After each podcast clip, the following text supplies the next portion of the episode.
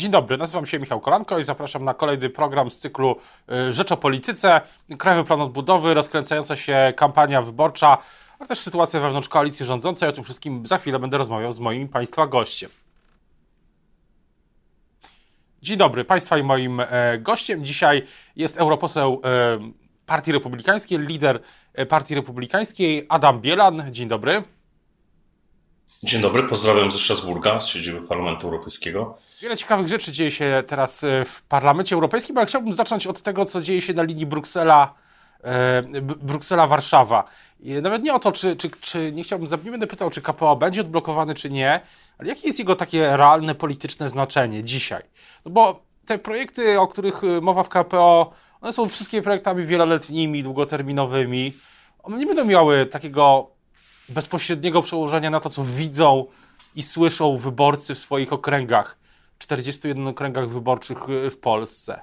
Więc jakie jest dzisiaj dla, dla Pana, dla koalicji rządzącej e, znaczenie tego, tego tematu w ogóle?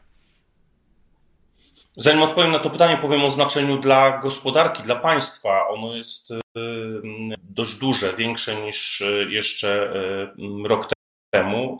Y, europejskie y, z czasem nam spowszedniały. Y, nasz budżet, szczególnie w ciągu ostatnich kilku lat, bardzo znacząco wzrósł i nasze możliwości inwestycyjne względem tego, co proponowała Bruksela, też bardzo wzrosły, ale po pierwsze te środki na lata 2001-2028 są naprawdę rekordowe. Te 770 miliardów złotych, które wynegocjował Mateusz Morawiecki, to największa kwota w historii. E, po drugie, e, jesteśmy w szczególnej sytuacji po inwazji Rosji na Ukrainę 24 lutego 2022. My musimy dzisiaj e, przeznaczyć znacznie większe środki na zbrojenie naszej armii, na budowę silnej, nowoczesnej armii niż przewidywaliśmy dotąd. Stąd y, y, ta kołdra robi się troszeczkę krótka, ta kołdra budżetowa. Jeżeli chcemy utrzymać wysokie tempo inwestycji w naszej gospodarce i co za tym idzie, nie popaść w recesję, tak jak wiele krajów europejskich, to musimy mieć te środki dodatkowe w postaci Krajowego Planu Odbudowy. I teraz przechodząc do odpowiedzi na Pańskie pytanie, mm, myślę, że duża część wyborców to rozumie, a z kolei inna część wyborców kojarzy y, pewne problemy gospodarcze, które obserwujemy na całym świecie, w Europie i w Polsce również, czyli wysoką inflację e, i e, e, no, wysokie ceny energii, wzrost cen energii elektrycznej, ale również wzrost cen paliw na stacjach benzynowych. Może to kojarzyć, może być taka zbitka pojęciowa właśnie ze środkami KPO i w tym sensie znaczenie symboliczne tych środków jest jeszcze większe być może nawet niż, niż znaczenie realne, które też jest duże. A co do y, tych wyborców, o których Pan mówi, to na pewno przez ostatnie takie jest poczucie, że w tej grupie wyborców niezdecydowanych, która jest całkiem, całkiem szeroka, no i też e, wśród wyborców e, obecnych Prawa i Sprawiedliwości, koalicji rządzącej, są, są tacy, którym też na tych pieniądzach e, zależy, na zakończeniu sporu z Brukselą. Tak, takie jest, też to wynika nawet z publicznie dostępnych sondaży. Więc pytanie, czy na przykład uważa Pan, że KPO, jeśli zostanie odblokowane symbolicznie, to na przykład pozwoli mm, do, do może od, można wtedy Prawo i Sprawiedliwość, koalicja rządząca odbić część utraconych wyborców, tych takich właśnie bardziej proeuropejskich, bardziej takich, jakbyśmy to powiedzieli, lajtowo nastawionych. Na pewno tak. Jest duża grupa wyborców, która podchodzi do partii politycznych, szczególnie tych, które rządzą, bardzo pragmatycznie, oczekuje od nich mm, e, skuteczności. E, I dla nas to też jest test skuteczności naszej polityki w e, Unii Europejskiej. Niełatwej polityki, bo zdajemy sobie sprawę, że funkcjonujemy tu w Brukseli, w Strasburgu, w środowisku nam często niechętnym.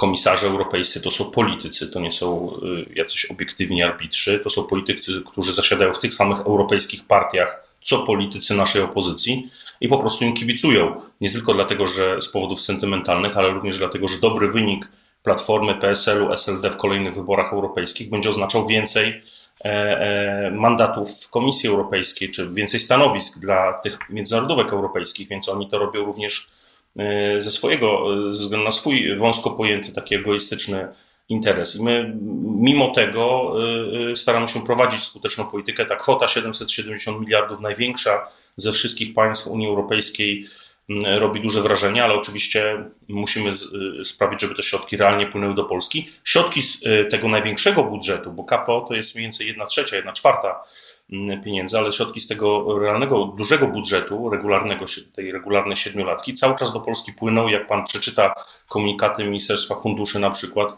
tam są kolejne dobre informacje o akceptacji kolejnego programu, e, czy regionalnego, czy, czy, czy e, takiego horyzontalnego i tych środków już do Polski wpłynęło całkiem sporo, bo grubo ponad 5 miliardów złotych. Natomiast e, my potrzebujemy w tym roku, w roku 2023 prawdziwej fali mm, środków europejskich po to, żeby podtrzymać inwestycje i po to, żeby podtrzymać nasz wzrost gospodarczy, bo wiemy, że bardzo wiele krajów europejskich wpadnie w tym roku w recesję. A na ile obawia się Pan tutaj, e, bo wiele, wiele, wiele miejsca i czasu też e, kiedyś o tym rozmawialiśmy e, na antenie Rzeczpospolitej, poświęciliśmy relacjom między Solidarną Polską a Prawem i Sprawiedliwością, a Pana partią, też Partią Republikańską. I pytanie jest, na ile, to na chwilę zostawmy, ale na ile na przykład uważa Pan, że czy KPO jest zagrożone przez to, że przykład prezydent Andrzej Duda może odmówić podpisu czy ustawy o Sądzie Najwyższym, czy ustawy o przykład wiatrakach? Widzi Pan tu takie ryzyko ze strony mm, dla, dla KPO, dla tych ustaw? Jest taka możliwość i w związku z tym jest takie ryzyko. Ja nie chciałbym publicznie dywagować na temat możliwej decyzji pana prezydenta. Zostawiam negocjacje w tej sprawie, rozmowy w tej sprawie przedstawicielom rządu, e, którzy wyciągnęli wnioski z tego, co się działo z ustawą o Sądzie Najwyższym, z nie dość dobrego y, komunikowania się z Pałacem Prezydenckim w związku z tą ustawą i mam nadzieję, że w przypadku kolejnych e, ustaw, kolejnych projektów ta komunikacja będzie znacznie lepsza, tak żeby cały nasz obóz, również liczając do pana prezydenta, który formalnie nie jest członkiem żadnej partii tworzącej Zjednoczoną Prawicę, ale przecież jest w pewnym sensie członkiem naszego obozu, był wspierany przez nas w kampanii wyborczej, żeby pan prezydent również czuł się komfortowo podpisując każdą ważną ustawę, którą do niego parlament kieruje. A czy, czy koledzy, koleżanki z koalicji rządzącej wyciągnęli wnioski też w sprawie tych relacji wewnętrznych? Pamiętam, jak pan wielokrotnie apelował o to, żeby było więcej dyskusji w gabinetach, a mniej na Twitterze, e, też, też w rozmowie na antenie Rzeczpospolitej parę miesięcy temu. A, w ubiegłym tygodniu po raz kolejny w tak ważnym głosowaniu unijnym, że tak się wyrażę, Solidarna Polska przeciwko E, była przeciwko, PiS za w dużej większości. E, no i te wymiany na Twitterze, wymiany ciosów w wywiadach e, na poziomie też bardzo wysokim trwają. Ja wielokrotnie powtarzam, że różnica zdań w polityce jest czymś naturalnym. Różnica zdań w ramach jednej partii, nawet najmniejszej, różnica zdań między partiami tworzącymi obóz rządowy ja sam śledzę często politykę, pan również, jak wiemy, w krajach anglosaskich, Stanach Zjednoczonych, Wielkiej Brytanii, gdzie dopuszczalna jest taka dyskusja publiczna między politykami tej samej partii, spory. Natomiast pamiętajmy, że w Polsce nasi wyborcy E, podchodzą do tego dość negatywnie i, i, każda tego rodzaju scysja publiczna, szczególnie jeżeli e, e, zawiera jakieś takie elementy mm, wycieczek osobistych, epitetów, no jest przy, przy, przyjmowana fatalnie przez wyborców. Oni oczekują jednak bardziej spójnej komunikacji.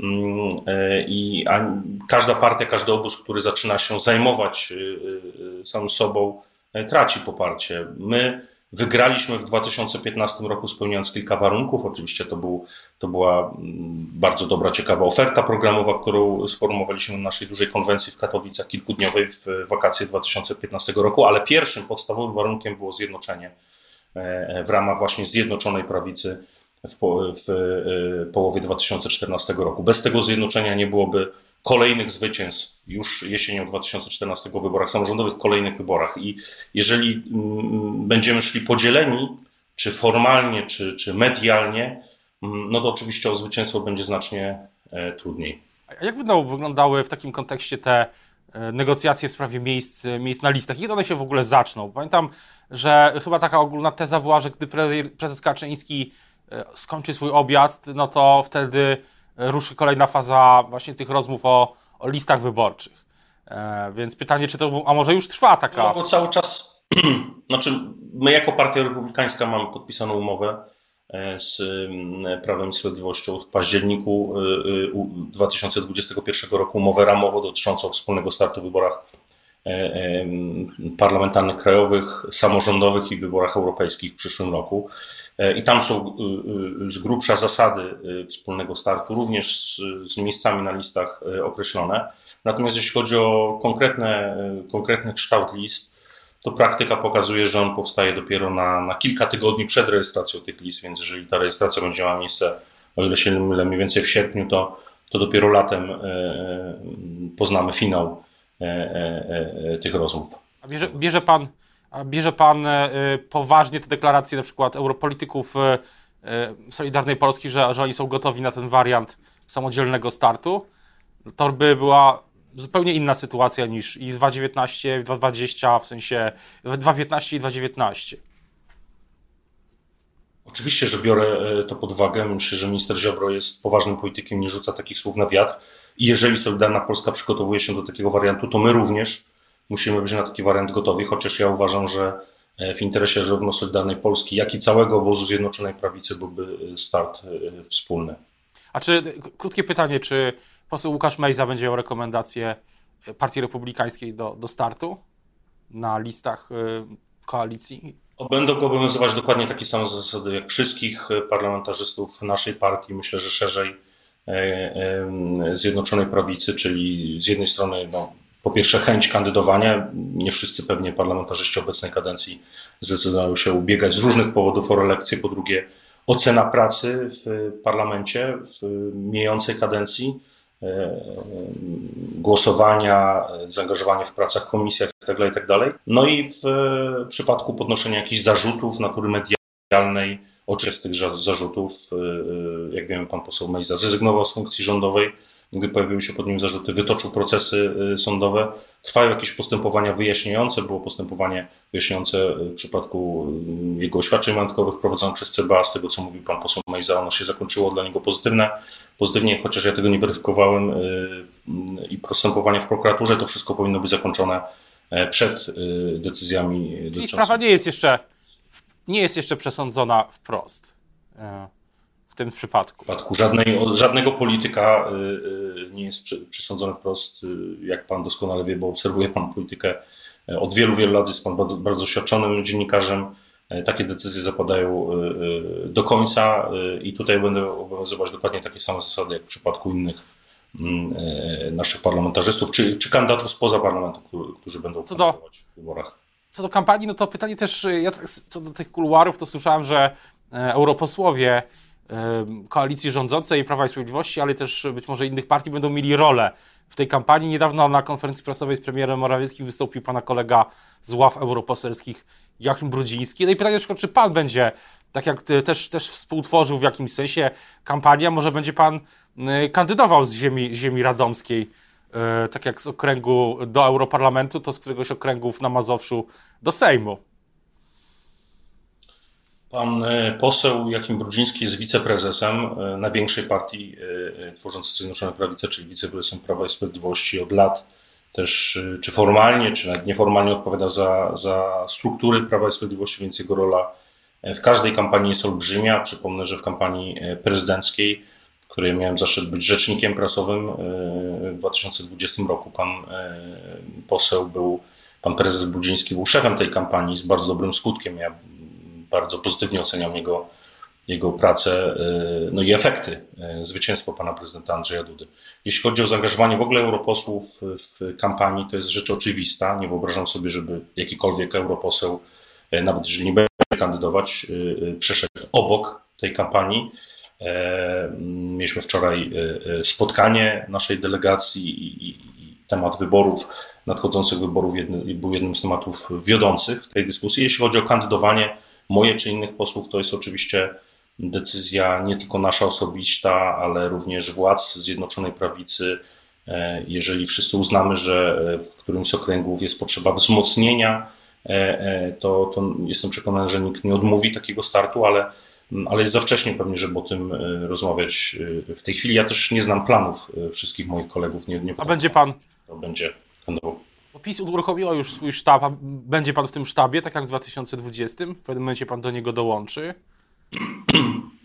My nasze przygotowania jako Partia Republikańska zaczęliśmy też dosyć wcześnie, jak pan wie, w grudniu, na początku grudnia zorganizowaliśmy dużo konwencję programową, na której byli też nasi koalicjanci z Prawa i Sprawiedliwości, na której przedstawiliśmy pełny program Partii Republikańskiej. To jest efekt pracy ponadrocznej naszych ekspertów i będziemy, i, i my własne działania przygotowujące do kampanii również prowadzimy. W pewnym momencie myślę, że wszystkie partie, wszystkie podmioty, przepraszam bardzo, tworzące e, e, Zjednoczoną Prawicę mm, e, będą musiały skoordynować swoje działania i taki moment nastąpi, ale nie sądzę, żeby to stało się przed wiosną, bo oczywiście my cały czas mówimy, że kampania już trwa, w tym sensie, że emocje są już nieco większe w świecie polityki. Nie sądzę, żeby wyborców to dotyczyło. Natomiast taka realna kampania przyspieszy dopiero wiosną, a, a, a ten najwyższy bieg będzie włączony mm, po wakacjach, więc y, jeszcze trochę czasu na to jest.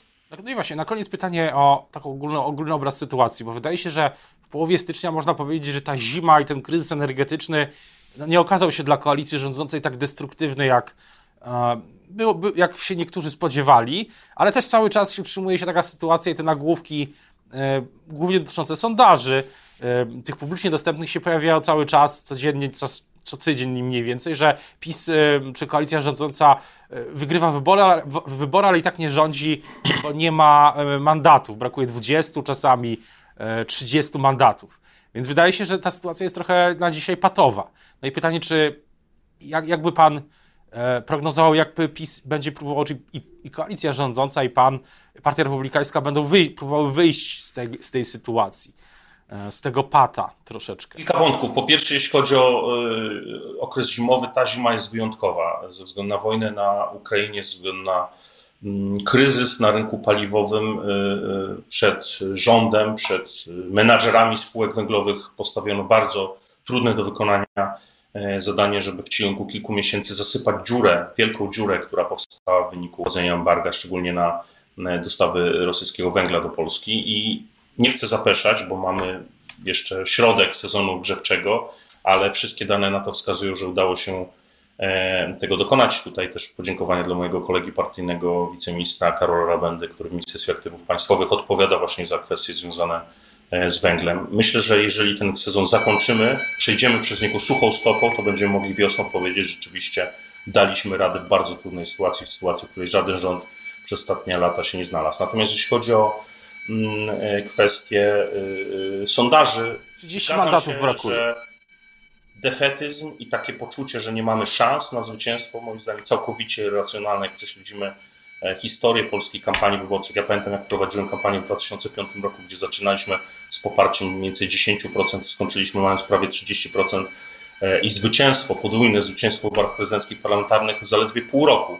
E, od marca do września udało się potroić poparcie. Tutaj mówimy o odbiciu 3-4 e, e, punktów procentowych, więc ten, ten, to zadanie jest oczywiście bardzo trudne do wykonania, ale jest absolutnie wykonalne. Mm, I, i, I, musimy zwalczać defetyzm również w naszych szeregach, ale ja jestem pełny optymizmu.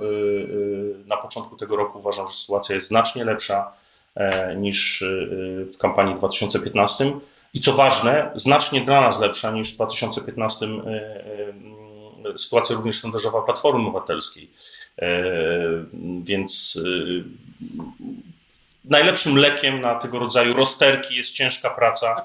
W sensie dla koalicji. Przed wyborami nie ma co analizować sondaży, tylko po prostu trzeba zakasać rękawy i ciężko pracować. Czyli mówi pan, że ogólna sytuacja, że, że to jak pan ocenia sytuację opozycji, że to jest lepsza ocena dla pana niż y, w 2015 roku była sytuacja mm? Myślę, że, że, że, że opozycja jest w gorszej sytuacji niż my byliśmy w 2015 zjednoczeni na fali po zwycięstwie w wyborach samorządowych jesienią 2014 roku. Mm, niewielkim, ale jednak zwycięstwie. Y, mm, więc szczerze mówiąc, Y, irytują mnie czasem takie objawy, bym powiedział, paniki w, w, na szczęście wśród liderów w naszym obozie.